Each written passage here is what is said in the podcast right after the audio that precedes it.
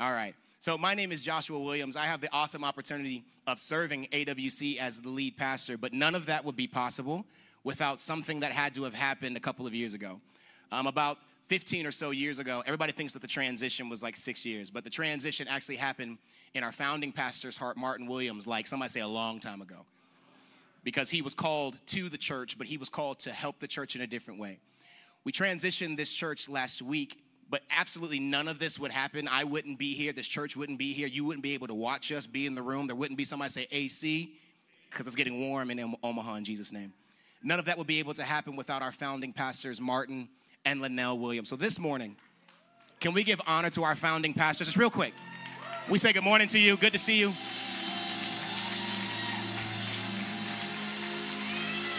We say good morning. Can somebody say thank you, Pastor? Um, because, you know, a lot of people can talk about passing it on, and then when it comes time to let go of the baton, they hold on to it, and somebody say, then you're disqualified. So we are standing in the middle of a miracle, yes, for sure, but we're standing in the middle of a choice that our pastors made, and I say thank you to you. Without them, your boy would not be here. Amen and amen. So here we go. Week number three, clap once. We are in a sermon series that we're calling and the point of this sermon series is to talk about worship. Now, here at AWC, worship is very important and it is extremely vital because we were proclaimed as a house of worship way back in the day. People would come to our organization for conferences and they would say, like, man, that was a good word, but the worship people would say like man yeah the building's beautiful and the building's cute but the worship. And the children's ministry is amazing but the worship. And i think that there is a, a, distinguishing factor with worship and god's presence. So we are going to be continuing this journey today in week three talking about why god's presence is so important and why if you try to worship outside of his presence it's actually performance. Okay I, I, we, if, if, we take a survey and we take a poll regarding worship, what would you guys say? Talk to me. What, what would you say worship is? Singing, emotion, singing twice, singing, singing. Yeah, it's different when you say it twice. Okay, what else? Come on. Posture, surrender. This side of the room. Devotion. Some of you guys are probably saying some stuff on Facebook, but I'll get it in five minutes later because that's how social media works. But if we take a poll on what worship is, as you could hear, everybody has a different definition. But I want you to write this down because this is going to be the defining foundation for every single sermon that comes out of this sermon series. Worship is our response to God because of what He did in love for us. If we do not understand that our worship is rooted in what God did for us, we can make worship a selfish thing that we think that we can do off key in the shower at four o'clock in the morning. And we will think that worship is good based off of the acoustics. Any singers in the room? One of my favorite places to sing is like when I'm walking in a parking lot. It's different, it feels angelic. But that's not worship if God's not there. In order for it to be worship, something worth being worshiped has to be in the vicinity. If not, somebody say it's performance. So let's jump right into the word. Romans 12, 1 through 2. And you guys already know me. I need you guys to be a good class. So when I begin to read, you begin to what? Read. Let's do it. Romans 12. And it says, I beseech. Oh, oh hold on. Sorry. I'm, I'm sorry. For those of you that have not followed for a long period of time, this is the New King James. So you're going to see a lot of words in here that you don't understand. I saw somebody say beseech, and I'm like, what does beseech mean? Don't like, don't worry. If, if, if you stick with me, all of this will somebody say makes sense. Read it with me. It says, I beseech you, therefore, brethren, by the what? Mercies of God, that who? You do what? Present your bodies a what? Living sacrifice. What else?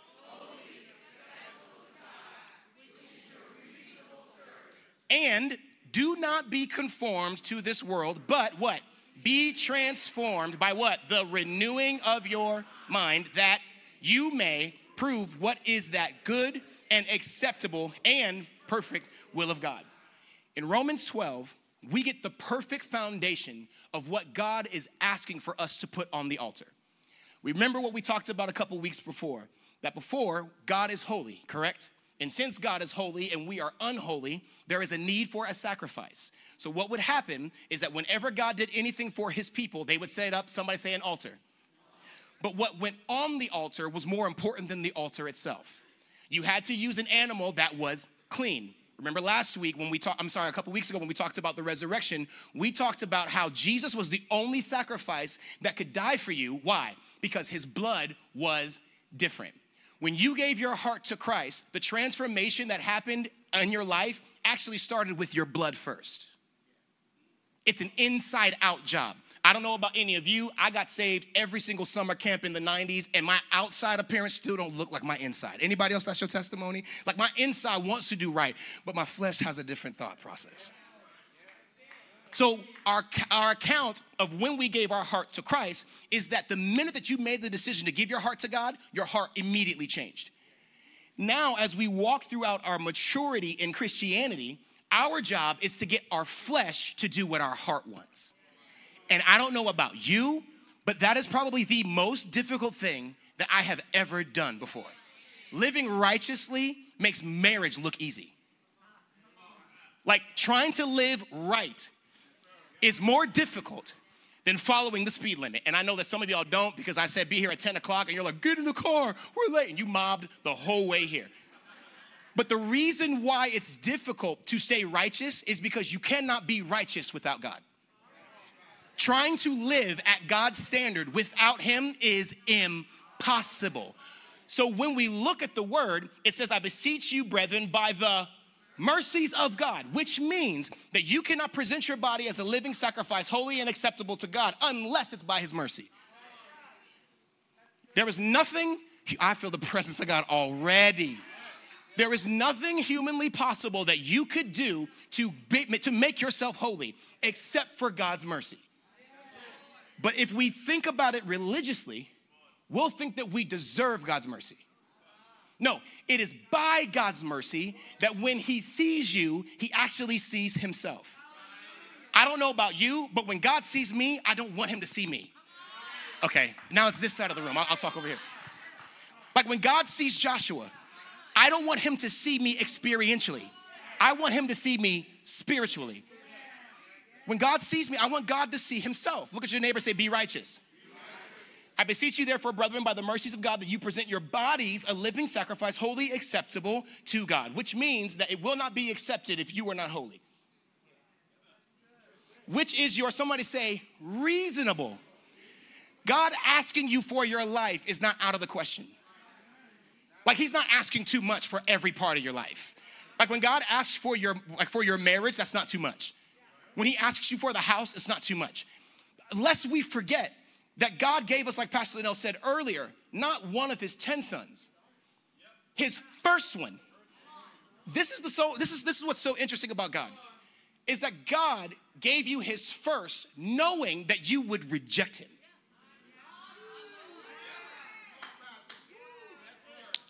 Like God knew I'm going to send my son to earth to die for some stinking heathen people and even the stinking heathen people that don't deserve it are going to have an opportunity to make it into heaven. And then when the trumpet sounds, can somebody go, my voice is gone, so you got to do it for me. Do it. Even with all of that, it will not be enough to convince them to choose Jesus. So doing church is not enough to make people worship. There has to be an internal change on the inside of you that would make it easier for you to lift your hands than to stay what you're city. I'm already teaching this morning. Somebody say, by the mercies of God. It is a reasonable service for you to worship Him. Worship is the only gift that you can give to God out of your free will. Your tithe is His, so you give it to Him. Your offering, give it to Him. Your babies that you push out, but they're not yours. Like, they, do you know how many things have to go right to make a baby? And we think it's just us doing the act to make the child. Look, no, God has to be in the middle of that thing to make both of those pieces come together at the right time to attach to the uterine wall. Nine months later, a baby comes out. You think it's because you're good? No, it's because He's sovereign. So, therefore, your worship should reflect your relationship. If somebody has a weak relationship with you, it will show. The same happens with our relationship with God. So, PJ, are you saying that the people that are the most flamboyant have a real good relationship with God? I ain't saying all that. Because there'd be some people out here that'd be clowning. Oh, thank you, Joe. Oh, thank you. And there's no relationship there. But by the mercies of God, today we're going to figure out what is actually, somebody say, acceptable. When we look at Isaiah 6, Isaiah, in the beginning of the book, he has a vision that God gives him as he's in this place called Judea. You, like, like, does everybody with me? Like, there's a there's a place they don't call it Judea anymore, but that's where he was. So Isaiah, uh, the prophet, is in the middle of a culture in Judea where all of the people around him are worshiping idols. Like they're sacrificing babies, they're eating cats, like they're they they are like literally taking one another's wives and like they're they're sleeping with animals. Like everything around him is like counterculture to what he knows he needs to do. God loves Judea so much that he gives a word to Isaiah and he gives him a vision. In this vision, Isaiah sees Judea, Judea destroyed, not because God isn't good, but because of the fact that they're worshiping idols. There are a lot of things in our lives that don't work out, not because God isn't good, we're worshiping the wrong thing. When you look at it biblically in the Strongs, how many of you guys have a Strongs? Ooh, y'all saved, saved. That's what I'm talking. Anybody have a concordance? Ooh, y'all sanctified. Y'all got a VIP ticket to heaven. That's what I'm talking about. God gonna give you the ability to check people in. Like, no, I'm a VIP. Come on in, bro. You know what I mean? You're gonna have a VIP list. If you look at the Strongs and we look in the Greek, Judea was actually more worshiping than the Israelites. They were just worshiping the wrong thing. Whenever they got a harvest, they would take the first of that, that, that wheat, they would put it on an altar and worship the wheat. Whenever like they would have a baby, they would take the first of that baby and they would sacrifice the baby, which is not biblical. They would put it on an altar and they would worship the baby. We as humans actually have an easier job of worshiping the things that are going right in our lives out of selfishness. But what we have to do as humans is learn to worship God even though life is good to us. You wanna know what it looks like? It looks like when you get like when when I was at the altar, I started boohooing. Not because my wife was beautiful, even though she was fine and still is, but I remembered the promise that God gave me. Getting married was the promise that God gave me. Buying the house, it's not the house, it's the promise that God gave you. Like everything in your life that actually is good isn't because you're a good person, it's because somebody say God is good. So let's go to Isaiah 6, 1 through 3. Isaiah, after seeing this vision, he starts trying to preach to the people of Judea, and he's not making any progress. The first six chapters of this book, he's trying to talk to these people about how good God is, and it seems like all of the words that are coming out of Isaiah's mouth are falling on deaf ears. I want you to make a note of this that if you are trying to get through to people, it's impossible. Me trying to get through to you is impossible. Let me give you a reason why. Pastor Martin and Linnell have been teaching the Word of God for 25 years, preaching the good truth of the gospel of kingdom, and people's lives have not changed. Is it because they're not good teachers? Is it because our vision has changed? Is it because our mission has changed? Why? It's because some people hear man's voice and they X out the voice of God. The way in which you become a mature Christian is when you come and you hear the word, but you're looking for God's voice in the sermon. So, can we be mature today? I really want for all of us, even myself included, to hear the voice of God in this sermon. Don't hear me, hear the word, but hear God's voice. Somebody say, Hear God's voice. Isaiah 6, 1 through 3, it says, It was in the year that King Uzziah died that I saw the Lord. This is Isaiah speaking. He was sitting on a lofty throne and the train of his robe, somebody say, filled the temple. First point is God is, period. God wasn't, God won't be, God never will be, God always has been. Somebody say, God is. It's very interesting that when Isaiah is in the presence of the Lord, he sees the Lord, and you guys know the New King James, I see the Lord high and lifted up, right? It's not enough that God is sitting on a throne the throne is high as well. So God is sitting in a position of power. The throne in the kingdom is the most, how many of you guys have watched Game of Thrones? The whole entire show, people are trying to kill each other for a chair. Not because the chair is significant, but what it represents is significant. I taught a sermon last year talking about watch the throne, which means that whatever sits on the throne of your heart rules your life. Isaiah sees God sitting on somebody say a throne. But it's not a throne that's on level with man. It's a throne that is somebody say, high. It's above Isaiah. It's, it's like he, he can't get close to it. This is another reminder to us that God is holy. I know that it's going to sound like I'm teaching the same sermon twice, but if we do not understand and grasp the concept of us worshiping a holy God, anything and everything else that you get as revelation won't work. God being different than you is what makes him better than you. Today's sermon will not be about you. We're gonna talk about God. Is, is that okay? Because it's really easy for us to think that we're Isaiah in this sermon. And remember what I promised you in January? I'm not doing that anymore. Maybe it's not for this year. Like, I don't want anybody to walk out of this place and be like, I need to be like Isaiah. No, no, no. You need to be like somebody say, you. It's interesting because Isaiah sees that at one point in time, when one king dies, he says another king that's living. In this year, King Uzziah takes his last breath and he dies. He, he doesn't speak anymore. He's no longer king because he's dead. At the same time that Isaiah sees a king that was living and is now dead, he sees a king that has never lived and always has been. Somebody say, God is. When we look at King Uzziah, he took the throne at the age of 16 after his father Amaziah died, and he reigned for 52 years. Now, I don't know about you, and I'm not trying to comfort anybody's age, but humanly speaking, 52 years is a lot of time. 52 years ago, Neil Armstrong landed on the moon. 52 years ago, Richard Nixon was the president. And we got some people in the room that are like, yay, and some people like, mm, man, I don't know. Which means that there's been 52 other presidents since Nixon. The Woodstock attracted 350,000 fans. And maybe some of y'all were there in the room say amen. Don't do it, don't do it, don't do it, don't do it. Uh, the Beatles recorded their final album, uh, Abbey Road. It's so interesting that when Isaiah sees Uzziah the king, that he is reminding, he's reminded about how time was actually a construct that was built for him to understand God. The reason why we have time is to try to fathom infinity. I want you to think about this. Close your eyes and think about nothing. Think about nothing. If there's nothing, like there was nothing there, just think, think about a void your brain should go into a centripetal trip out because your brain doesn't have the ability to think of nothing. Where you get caught up is actually where God lives. So Isaiah sees King Uzziah die, and at the same time that he sees King Uzziah die, he sees another king that can't die.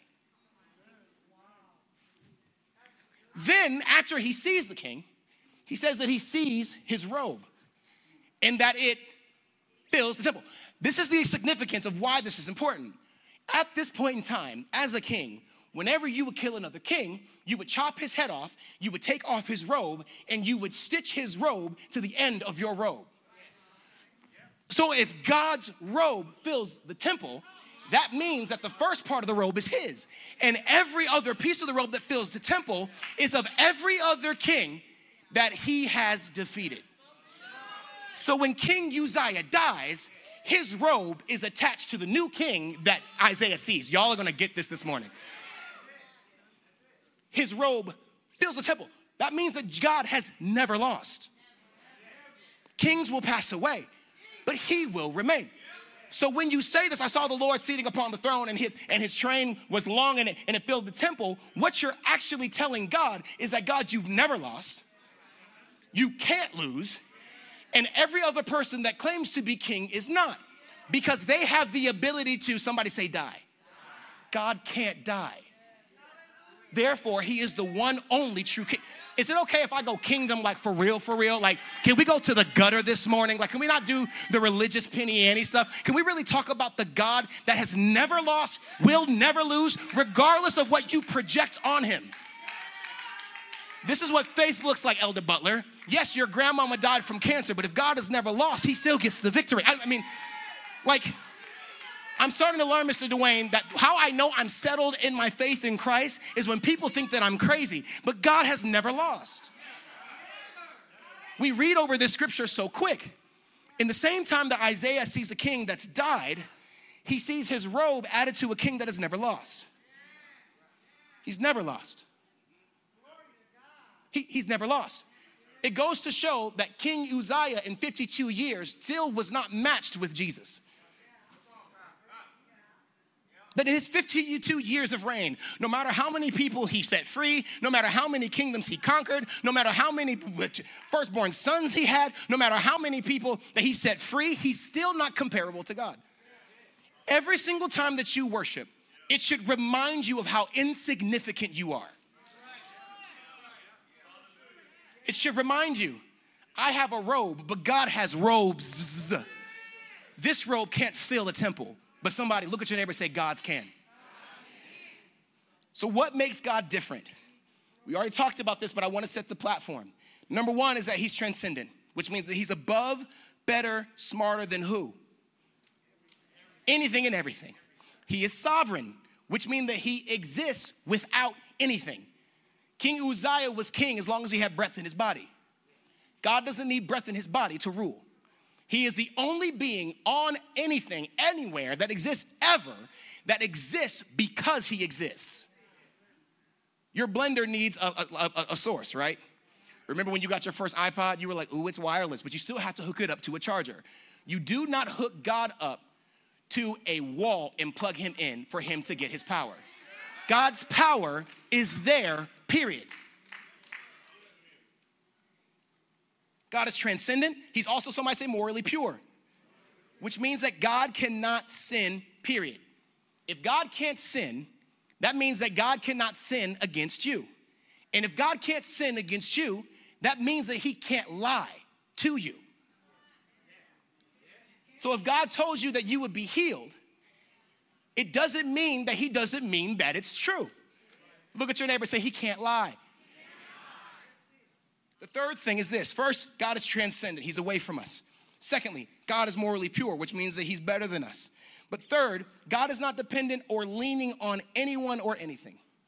These things should produce joy in the inside of us because He rules over us but is nothing like us. I said this last week. God being different than us should cause fear. And not like the, like the play Christian fear, like we're afraid of God. Fear, in this sense, is that when you are in his presence, your fear causes you to love him more. That's why, for us Christians during the pandemic, for us kingdom citizens, COVID actually, for some of us, pushed us closer to Jesus. That's why last summer, when people that looked like me and my skin color were being killed in the streets, it actually pushed me closer to reconciliation of the races. If you're in the kingdom, what's supposed to divide people should actually bring you closer to them. What the world wants us to do, and North and Omaha is perfect for it. They want all of the black poor people to live in North Omaha. They want all of the Latin and the Jews and the French folks to live in South Omaha. They want everybody white or Indian or that is able to be an adding factor to society to live out west. And it's perfectly built that way. Have you ever looked at our city from the 10,000 foot view? Have you ever seen how the numbers ascend the more you go west? And how all the names go east and west. So it's literally gridlocked. So if we want to, by policy, we can put people where we want them to be based off of how much we think that they are worth. AWC, I want you to know that our building is literally in the cross section of where the city wants to split and divide people. You're sitting in the middle of Judea. Okay, y'all gonna get, they gonna get it when they get home, Mr. John. AWC, we are Isaiah, sitting in the middle of culture where culture is trying to tell us to divide, God gave a word to a man that now is our responsibility to talk to the culture from somebody say inside of it. So by our worship, we can tell God where his presence can be. You are at point zero zero on the map. I don't know if you know this, but about 25 miles south of this building, and Elder Butler talked to me about this a couple months ago, you can literally point on a map on a globe anywhere and hit Omaha. Zero, zero. You guys remember geography? No, y'all don't. Y'all some lying heathens. Y'all failed. Where's New Zealand? It's over there somewhere. We're sitting in the middle of Judea where culture is trying to destroy it. And a lot of people, I've heard this, this, this talked in the sermon, that God hated Isaiah, so he put him in the middle of something that's impossible. But if you are a kingdom citizen, you will realize that when God puts you in the middle of something impossible, He's not looking for your possibility to make the possible possible. So, AWC, we're in the perfect place. This building that God showed Pastor Martin and, and, and Elder Butler and Elder Thomas and, and another man by the name of uh, uh, Elder Lee, we love you, sir. God showed them a vision of what He wanted in the city. Look at your neighbor, say, We're in Judea. We are at the point where I 80 splits our city and tells you, based off of when you cross I 80, stuff gets prettier, does it not? Don't play with me, does it not get prettier? But I think that we can make the entire city pretty. And we can do what somebody say right here. Because of the fact that God is holy, it should produce in us a want to worship Him. But sometimes, because of who we are, how good God is actually creates disbelief. And the root of your hesitancy to worship God is that you don't believe that He's God.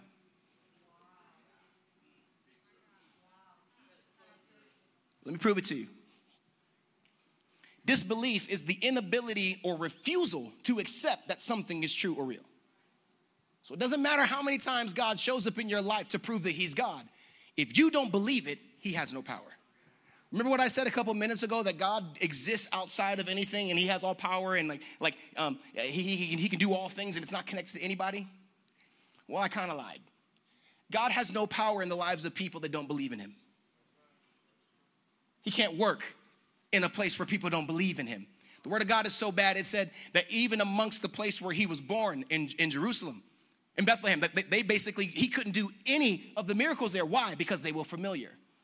If your worship becomes familiar, God's presence will never show up.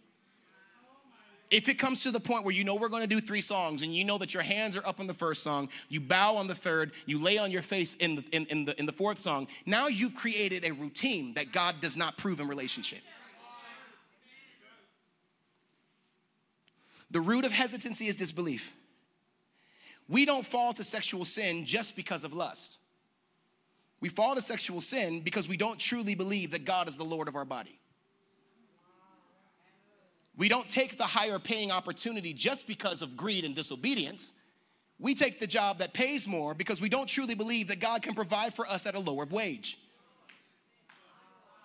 God, you know what my dreams are. You know I need more money, so I'm gonna take this job. If whatever is in front of you as an opportunity causes us to move our feet this year as we're postured, it's sin. If it calls you to walk away from the almighty source that is Jesus, look at your neighbor, say, it's sin. I know that we don't want to talk about it, and we're in a kingdom church, and I said it last week like, sin isn't important, but sin becomes important if we're dwelling in it. Do you know that the worst place that a Christian can be is okay with their sin? That's the worst place that you could be. Is to know that it's wrong, be okay with it being wrong, and think that you are safe in your wrongness. Look, look at your neighbor. Say he's talking about himself too. I'm talking about. I'm not trying to be on you know on your back. I'm talking about me too. We don't worship not just because of a fear of embarrassment. We don't truly believe that God is deserving of it. It always amazes me when I'm in the room with people and I remember their testimony and they lost their worship. It's like we can become so separated from what God did for us that we forget about how lost we were just for a second, remember how lost you were. Like, do you remember that prayer you prayed? God, I I can't make this one work. Oh, it sounds like this God, if you exist, you, you got to make a way out of no way. And after God makes a way out of no way, that next Sunday, oh, you go crazy. You be ripping, running, you be on Instagram, who did it? My God. And I mean, you be going crazy telling everybody about Jesus. But let you get too far removed from what God did to you for you. Your worship changes because now you're married. Your worship changes because now you don't have to go to the hospital. God sent you to the hospital not because you were sick. It's almost like it was a daily reminder that I'm your source. Like, don't forget, I'm the physician. It's not this penicillin that you're taking. I'm the one that gave the idea for the penicillin. I'm the one that actually created the degree path for the doctor. I'm the one that created the doctor program. So when you're looking to the doctor, you shouldn't praise the medicine, you should praise me. Don't become so far removed from what God did in your life that you forget that God did it in your life. Your testimony isn't just for you to say how good you are, it should remind you of how good God was. How many of you are living in a house right now that you can't afford, but God? How many of you are sitting next to a man or a woman that shouldn't have married you and they know everything about you?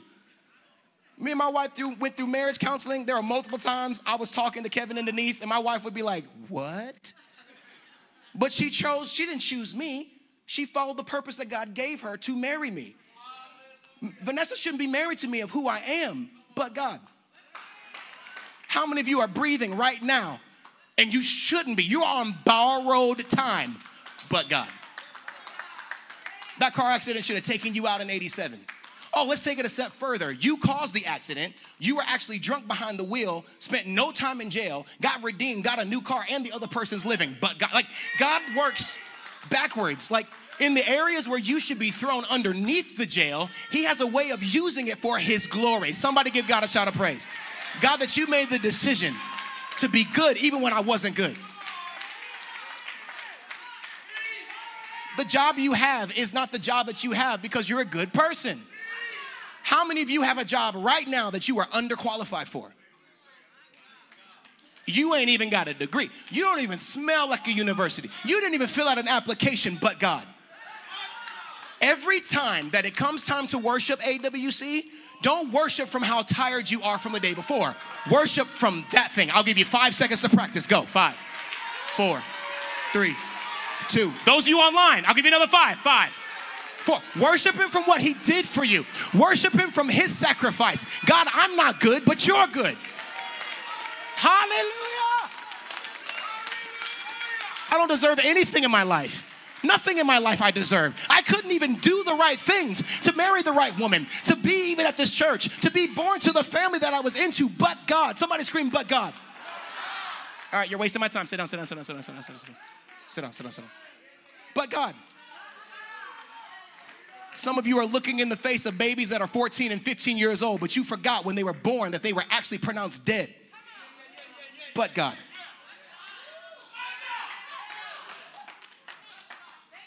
We will not be a church that's embarrassed to tell God how good He is. I hope it catches you when you at Disney World. Hey, baby, look at the.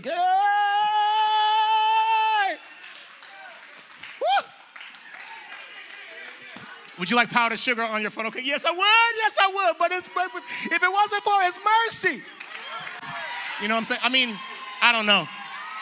The old folks used to do this, Kim. They used to literally be in the shopping line and get to dancing and praising God.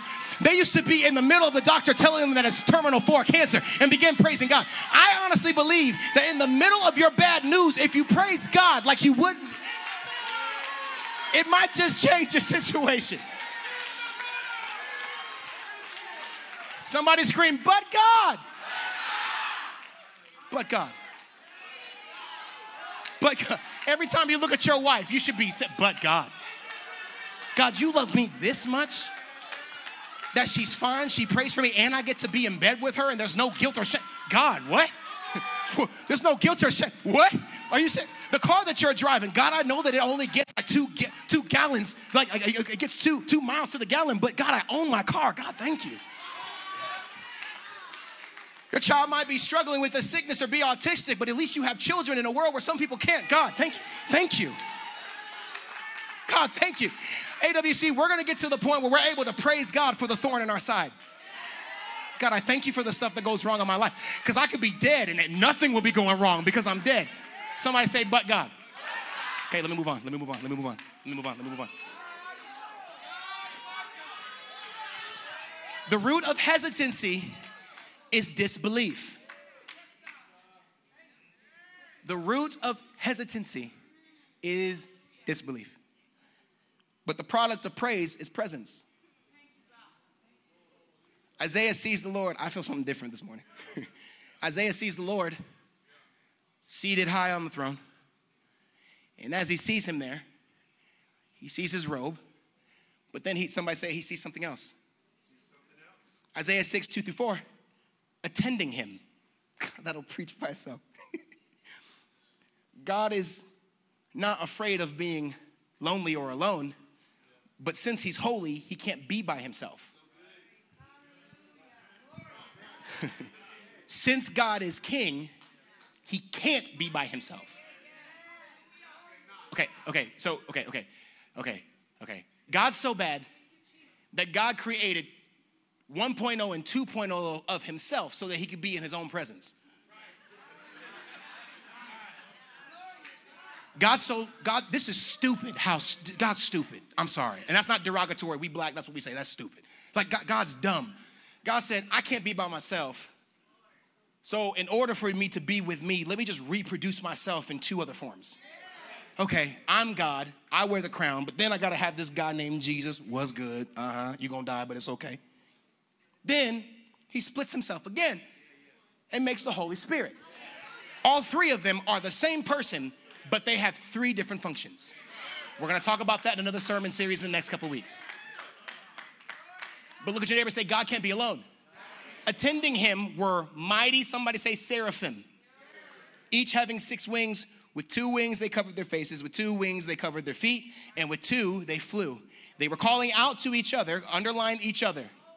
What were they saying? Holy, holy, holy is the Lord of heaven's armies. Holy, holy, holy is the Lord God Almighty. The whole earth is what? Filled with his glory. So now, now that now that they are worshiping God, they have given God's robe access to earth. Do you remember how his robe was filling the temple? Now that they begin worshiping, what now is in heaven can come to earth. You want to make sure that God's presence is on earth? Start worshiping.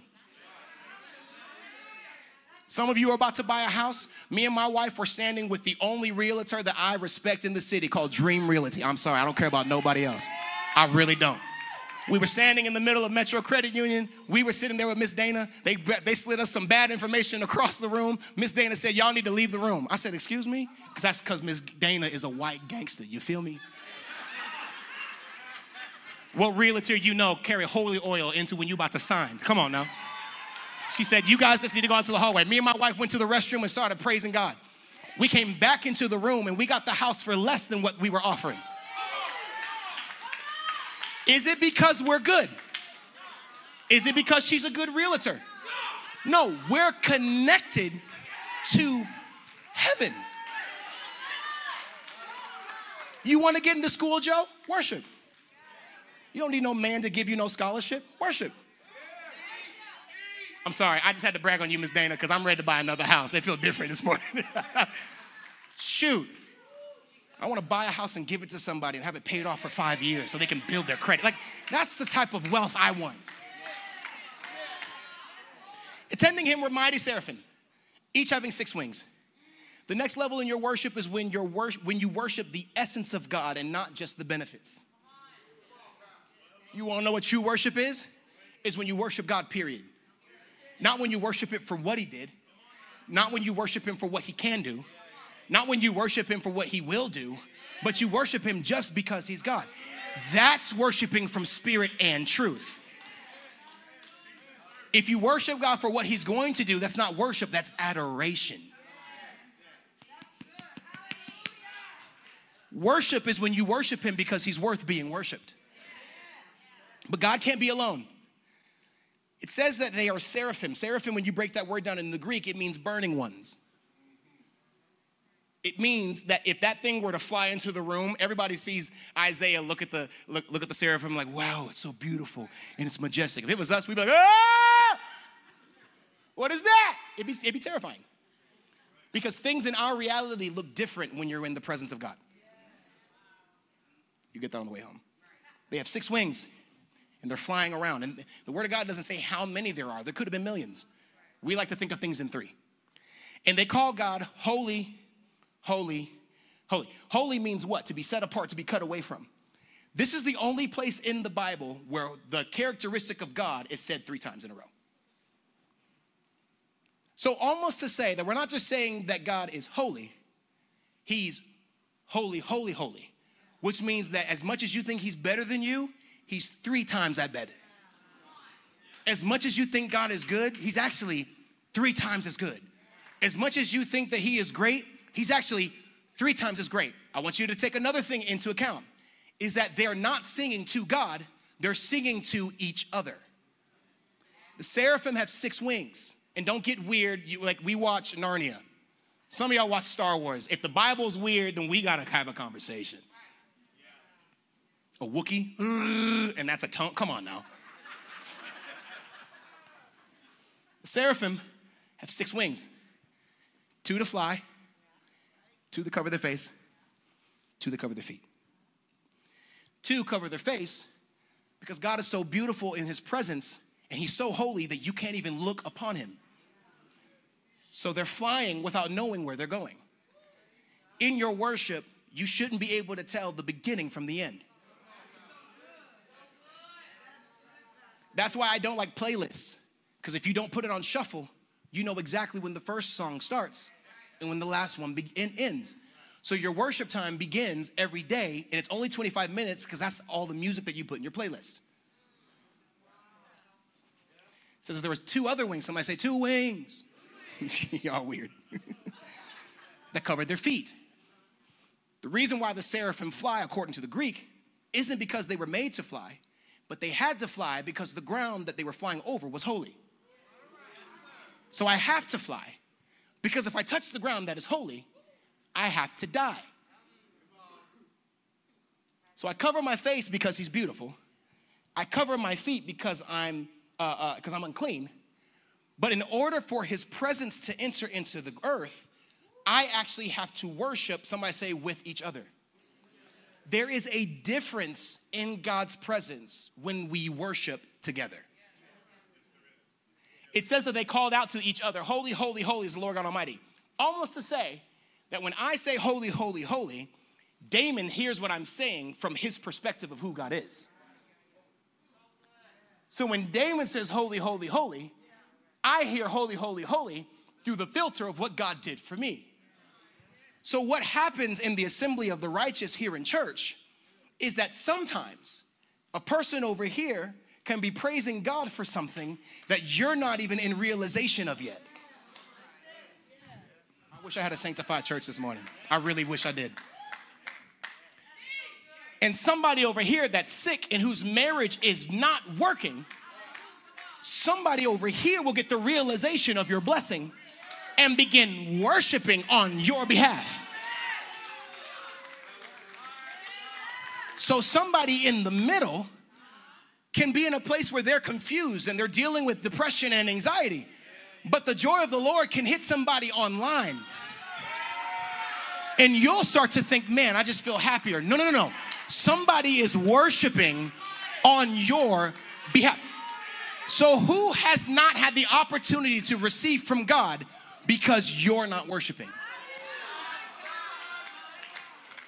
Now, we've moved from being sanctified to being selfish. I think we're gonna make it into heaven. I think that God's gonna talk to Joshua and be like, hey, remember what you wanted, X, Y, and Z? You were this close, but you stopped worshiping me. This is just me. I don't know about y'all. This is my relationship with God. You feel me? You down with G-O-D? Yeah, you okay. Just want to make sure y'all say. What if you were this close? What if the deliverance you want for your son that walked away from God is actually stuck in your worship and not rehab? What if the next level of your marriage isn't in you becoming a better man? It ain't no money. What if it was, what if what your wife needed to see was you a blubbering mess in God's presence? It's better than sex. It's better than money. It's better than a house. Because what that proves to my wife is that regardless of how cute you are, how fine you are, how good the physical is, I need to get in God's presence so I can be better for you. What this side of the room needs is in your worship. What this side of the room needs is in your mouth. So from now on, when you come to church AWC, don't worship for you, because know that somebody else has got you covered. Somebody's got Pastor Joshua covered, so I need to worship on somebody else's behalf. Real quick, just take two seconds and worship God for somebody else. God, I don't know who this is for but I'm gonna lift my hands for whoever it is. I don't know if it's cancer, I don't know if it's diabetes, I don't know if it's anxiety, but God, because of my, see my worship as a sacrifice for my brother or my sister. God, I'll worship for North Omaha, I'll worship for alt right, I'll worship for the white supremacist, I'll worship for the person that's drunk. God, see my worship as a sacrifice on their behalf. See what I do see what I do. They don't know any better. They don't know any better. God, see my worship and save the community. See my worship and save the housing community. God, see my worship and save the entertainment mountain. Somebody say hallelujah. hallelujah. Verse 4 Their voices shook the temple to its foundations, and the entire building was filled with smoke. I wanna make sure that we are on the same page. Um, God is everywhere, but his presence doesn't go everywhere. God abides. Somebody say omnipotent. He's everywhere and he's all powerful. He's omniscient. Somebody say omniscient, which means he has all power. He's omnipresent, which means that he's everywhere all the same time. But God makes a decision of whose presence he inhabits. What did I say? God makes a decision of whose presence he inhabits. God is everywhere, but he's not everywhere. There's a difference. Why? God is in your presence and in your space, right? But how many of you guys have ever walked in the presence of somebody who just, it just felt like they just were different?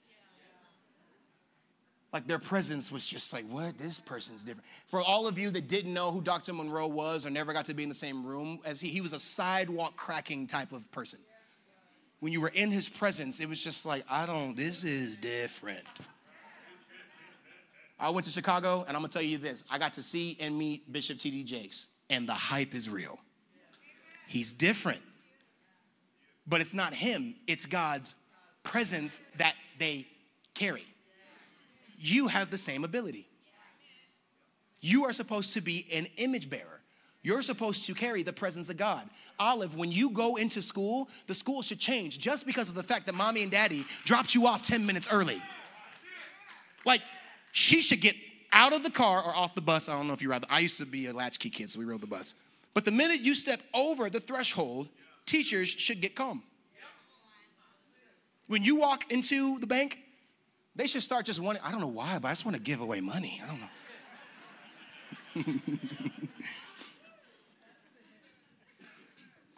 the presence of God should cause conviction and exposure. Isaiah knows not to join in the praise of the seraphim because God's presence reminds him of how unclean he is. Isaiah 6, 5 through 6 says, Then I said, Who said? I did. Isaiah is talking to himself. He sees the seraphim, he sees the Lord high and lifted up, he sees the smoke in the temple, he sees the robe, and he's like, Wow, this is beautiful. But he doesn't join in with worshiping them. Why? He says, Then I said, It's all over. The New King James says, Woe unto me, which is a four letter curse word. Woe which basically means like I should not be here. It's all over. What does he say? I am doomed for why? I am a sinful man and I have filthy lips. And what else? I live among a people with filthy lips. Yet I have seen the King, the Lord of heaven's armies. I want you to understand how significant this is. Not only is Isaiah able to be in God's presence, Isaiah was able to see the face of God. The seraphim cover their eyes, but Isaiah gets to see the Lord. Which goes to prove, yet again, that you as a human man and woman were built in the same cloth as God. The only way that you can look at God is if He permits it. So the fact that Isaiah gets to see the Lord is actually very significant. Asana might be able to teach a sermon that's called the three levels of worship there's the outer courts, inner courts, Holy of Holies. Outer courts is where you did sacrifices.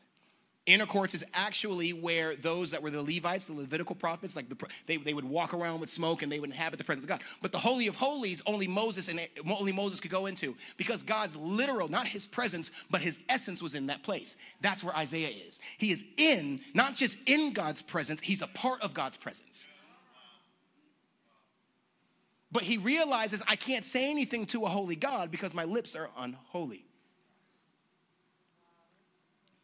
Being made small in God's image has little to do with your sin and has everything to do with us beholding how beautiful He is. We should feel small in worship not because we're bad people, but because He's that good. God is everywhere, but He doesn't allow everyone to experience Him. How you see God is determined by how you see God. It's all over. I am doomed, for I am a sinful man. I have filthy lips, and I live among a people with filthy lips. One way that we know that he has been convicted and exposed is that Isaiah blames himself before he blames the people that he's around. You or I will blame the people. God, I want to worship you, but these kids, man, they be getting on my nerves. How many of you have ever stubbed your toe in the middle of the morning? Do you say glory, hallelujah? No, don't, don't do that. Some of you might do like Rebecca and say, holy fire. I use that all the time now. But Isaiah, when he's in the presence of God, he looks at himself. Write this down. Number one, worship should make you feel small, but God's presence should make you look at you. The people that have the most intimate relationships in worship are actually the most self aware. Their, their worship seems pure, not because of how theatrical they are or charismatic they are with like their arms and whatnot, but because of what they are doing in worship actually tells the story that they realize that they shouldn't be able to worship him. Like, if we connected how much of a privilege it is to worship a God that actually wants to be in your space. Jesus and God are the only deities in man's history who have fought to be in the place of man. Krishna didn't send anybody to die for you. Buddha couldn't. Like they couldn't split themselves and still be holy. Every time that we worship, it should be a reminder of who we are. That's where this four letter word that nobody likes and is a curse word, that's where conviction comes in. So, this conversation in the church right now that's causing people that are deconstructing their faith to walk away from God, which is really silly because He's the cornerstone. So, that means if everything else falls in the building, the cornerstone will, will remain. So, like if you fall away from God in this deconstruction era, that actually means that you didn't have relationship with God which is okay. The construct of church doesn't work all the time, and it's, it's, it's man made, so it's going to be filthy. But God is the, somebody say the cornerstone. He's the cornerstone. He doesn't change, He doesn't move. If everything else falls, it, it, He will remain. Thank you, Holy Spirit. Does anybody else feel the presence of God this morning? Isaiah 6, 6 through 7, it says, Then one of the seraphim flew to me with a burning coal he had taken from where? the altar. With a pair of tongs, he touched my lips with it and said, See, this coal has touched your lips. Now your guilt is removed and your sins are forgiven. That's my final point for today. Praise without pain is just a performance. Praise without pain is a performance. Let me prove it to you. Isaiah is self aware that he's unclean and that he's unholy. But as the seraphim are flying, they hear him and they grab a coal from where? Not just the altar, but God's altar. Remember, this sermon series is talking about the construct of what an altar is. It is a place where you set on the ground, you set in a space to set a sacrifice, to tell God how much you love Him, and to remind yourself of how good He is. Isaiah doesn't just get a coal from any altar, he gets a coal from somebody say, the altar. The seraphim comes and touches his lips with it. And now Isaiah has to make a decision of if he's going to allow God to, to, to sanctify him or if he's going to pull away. When his lips are touched with the coal, this is actually what we call the sacrifice of praise. Sacrifice of praise has nothing to do with how you feel when it comes time to worship. Like do, you, like, do you hear what I'm saying? Like, oh, I'm tired, but I'm gonna give God my sacrifice. No, because now that's selfish, and now your sacrifice smells like you, and it's unholy. What the sacrifice of praise actually means in the Strong's, Pastor, and in the Greek, is, is are you willing to sacrifice your lips for what God wants to come out of them? So when the seraphim brings the coals to his lips, it is actually God bringing his glory to Isaiah's mouth and asking him, Are you willing to sacrifice your praise for what I actually want to hear? God, you're holy. God, you're amazing. I know that, but I want to give you a different praise. Can I burn your lips? You, you do see the seraphim, right? They're on fire. So, can I set you on fire?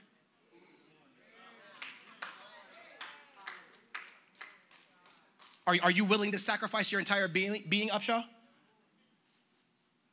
Because it's not worship until you're in spirit and truth. And the only way, Joshua, that you can be in spirit and truth is if you allow me to set you on fire. Because if you're the living sacrifice, you have to be burned. So, Josh, do you want to be a living sacrifice or not? That's the reason why we can hear certain songs that are worship songs but have no anointing. Don't, don't get me on camera because somebody watching me and they're like, man, you lying. No, no, no. There's a difference why when Kanye's 808 hits, you feel something different. Because God's presence is neither secular nor sanctified. We saw The Lion King on Broadway and I felt the holy presence of God. Oh, you oh, God only ex- I thought we said that he was omnipresent, which means that he's everywhere. I saw Niagara Falls with my daddy and I was like, I feel like worshiping. What the heck? We flew in an airline from the United States to another country. We were over the water for eight hours and the plane didn't break. How amazing is that? What if the things in your life actually were just a reminder to worship God? What, what, what if He made the Grand Canyon not to wow you, but to push you to worship Him? What, what if you know that the earth on its axis, for all of you slow people that think that it's flat, go back to Genesis, it'll prove everything right, you silly.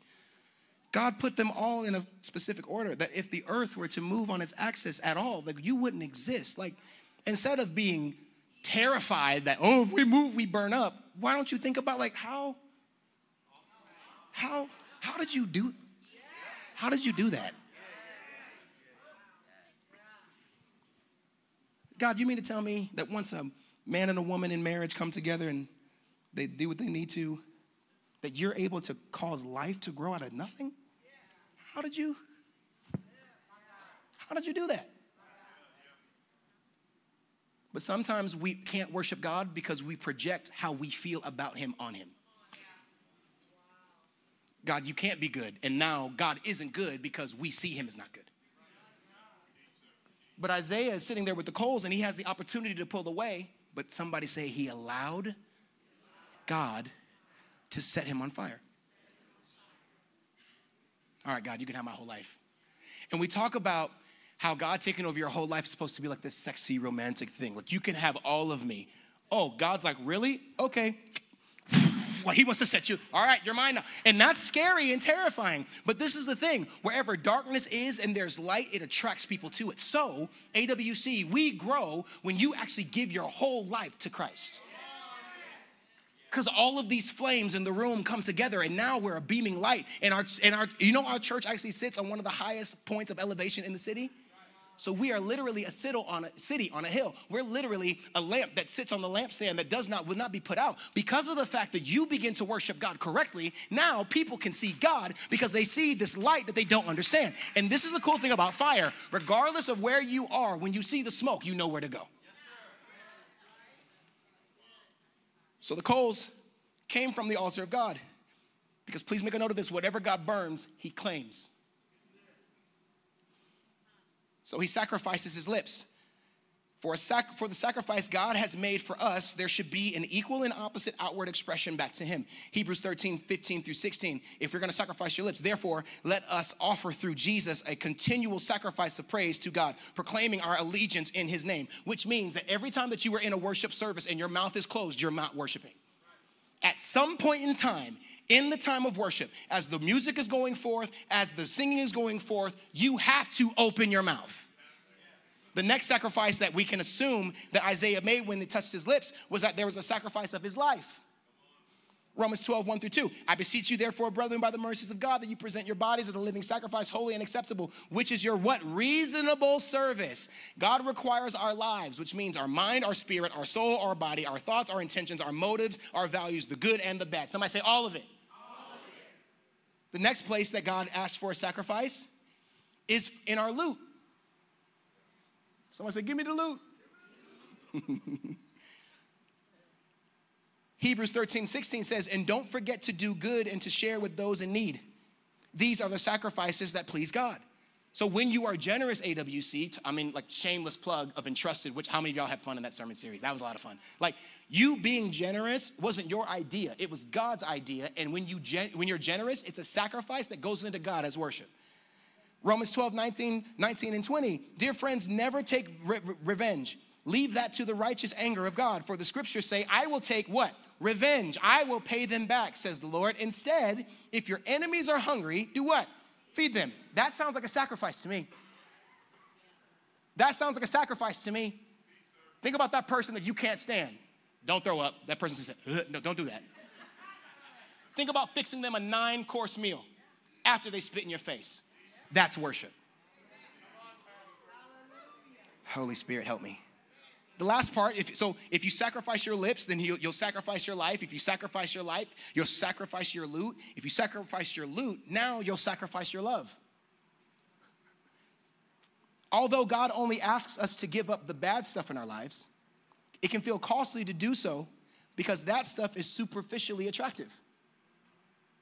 Giving money hurts because of what it can buy us. Giving our time away can hurt because of like what your, because how many of you guys know that your time is your money? Do you know what it cost me to be here? Have you ever done that before? You should do that this week. Do you know what it cost me?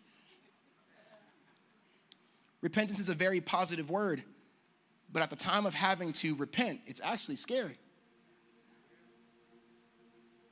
Sincerity in the Greek means without hypocrisy, it means without play acting and without a mask. If two people are not sincere, then that means that they've never met. If you have two people that are in love, but they're wearing masks, doesn't matter how long they've been married, they've never met each other because they've only seen each other through the masks that they wear. And God feels the same. God comes into our lives maskless. God comes into your life and he says, This is this is it. This is this is all everything you see. What, what, what Pastor Mark would say, what to see is what you get. I don't know where he got. You get that from you? Is that you? Watusi, the Watusi clan, right? Watusi is what you get. This is what it is. But because we don't trust or believe God, for many of us in our worship, we put on a mask. Because we know how unclean we are. We, we know how dirty we are. And it's hard to believe that a God that's holy would want to see me. So let me put on a mask. And let me play church. Let me act all good but this is the thing God knows what's hiding behind your mask. Because He was there when you put it up. And I think that we're sitting in a place where now I think God wants to remind us that you do know that, like, I've never lost. A, I've never lost. Like, you do know I've never, I've never lost. Ask Jacob. Ask Isaac. Ask Abraham. Ask Moses. Joshua, ask your granddaddy. Ask your mom about me. You know what you do, people? You, you know what you do when um, you're trying to explain somebody, and this is for my black culture. If I say, like, yeah, I was over at David's house, I'll say it twice and it means something different. You ready? Watch this. I was over at David's house. David, which David? Man, you know David, David. And if I get so bold and you don't know who I'm talking about, you, David, David, David. I've said it three times. And now that I've said it three times, I've reminded you not of just who David is, but based off of that, you have experience with David. You see his face now. And now you understand where I'm coming from. When the seraphim say, Holy, holy, holy, they're actually talking about experientially, this is who God is. How many people in the room, you know God is holy? Just take it, just take your time, right there where you are. Just like, God, you're holy. Like, remember, don't look at me. Like, look at God. Like, remember, when was God holy in your life? When was he, when did he make a way out of no way in your life? And think about that.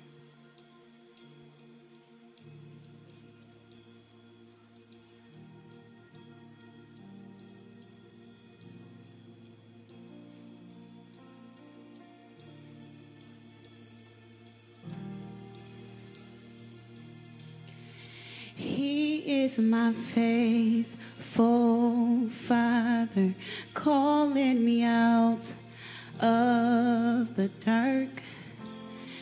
And night cannot whisper away what is said in the light.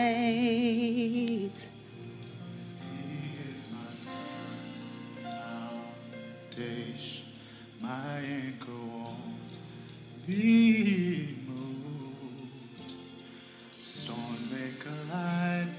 soul is on fire with His word. And when I listen to the sound of power on my lips, Jesus has broken the curse. He has never lost a battle.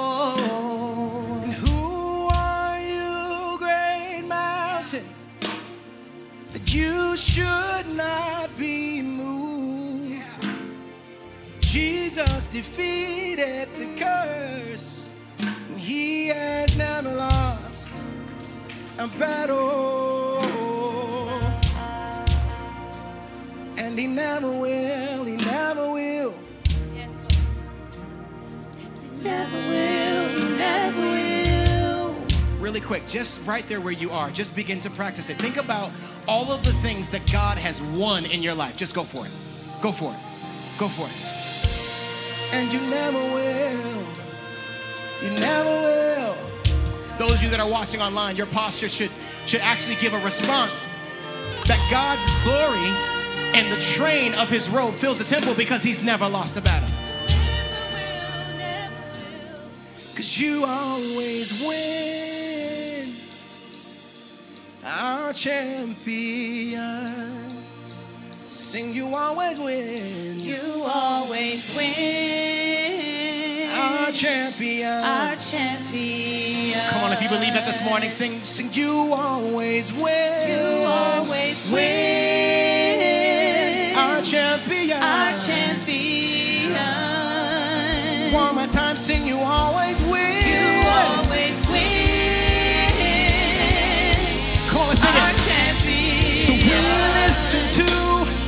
sound of power on my lips. Sing Jesus, Jesus has broken the curse. He has never He has never lost a battle. Who are you? Who are you, great mountain? Come on, sing it again. Sing, who are you, great? Who are you, great Come on, somebody get bold this morning. Sing, who are you,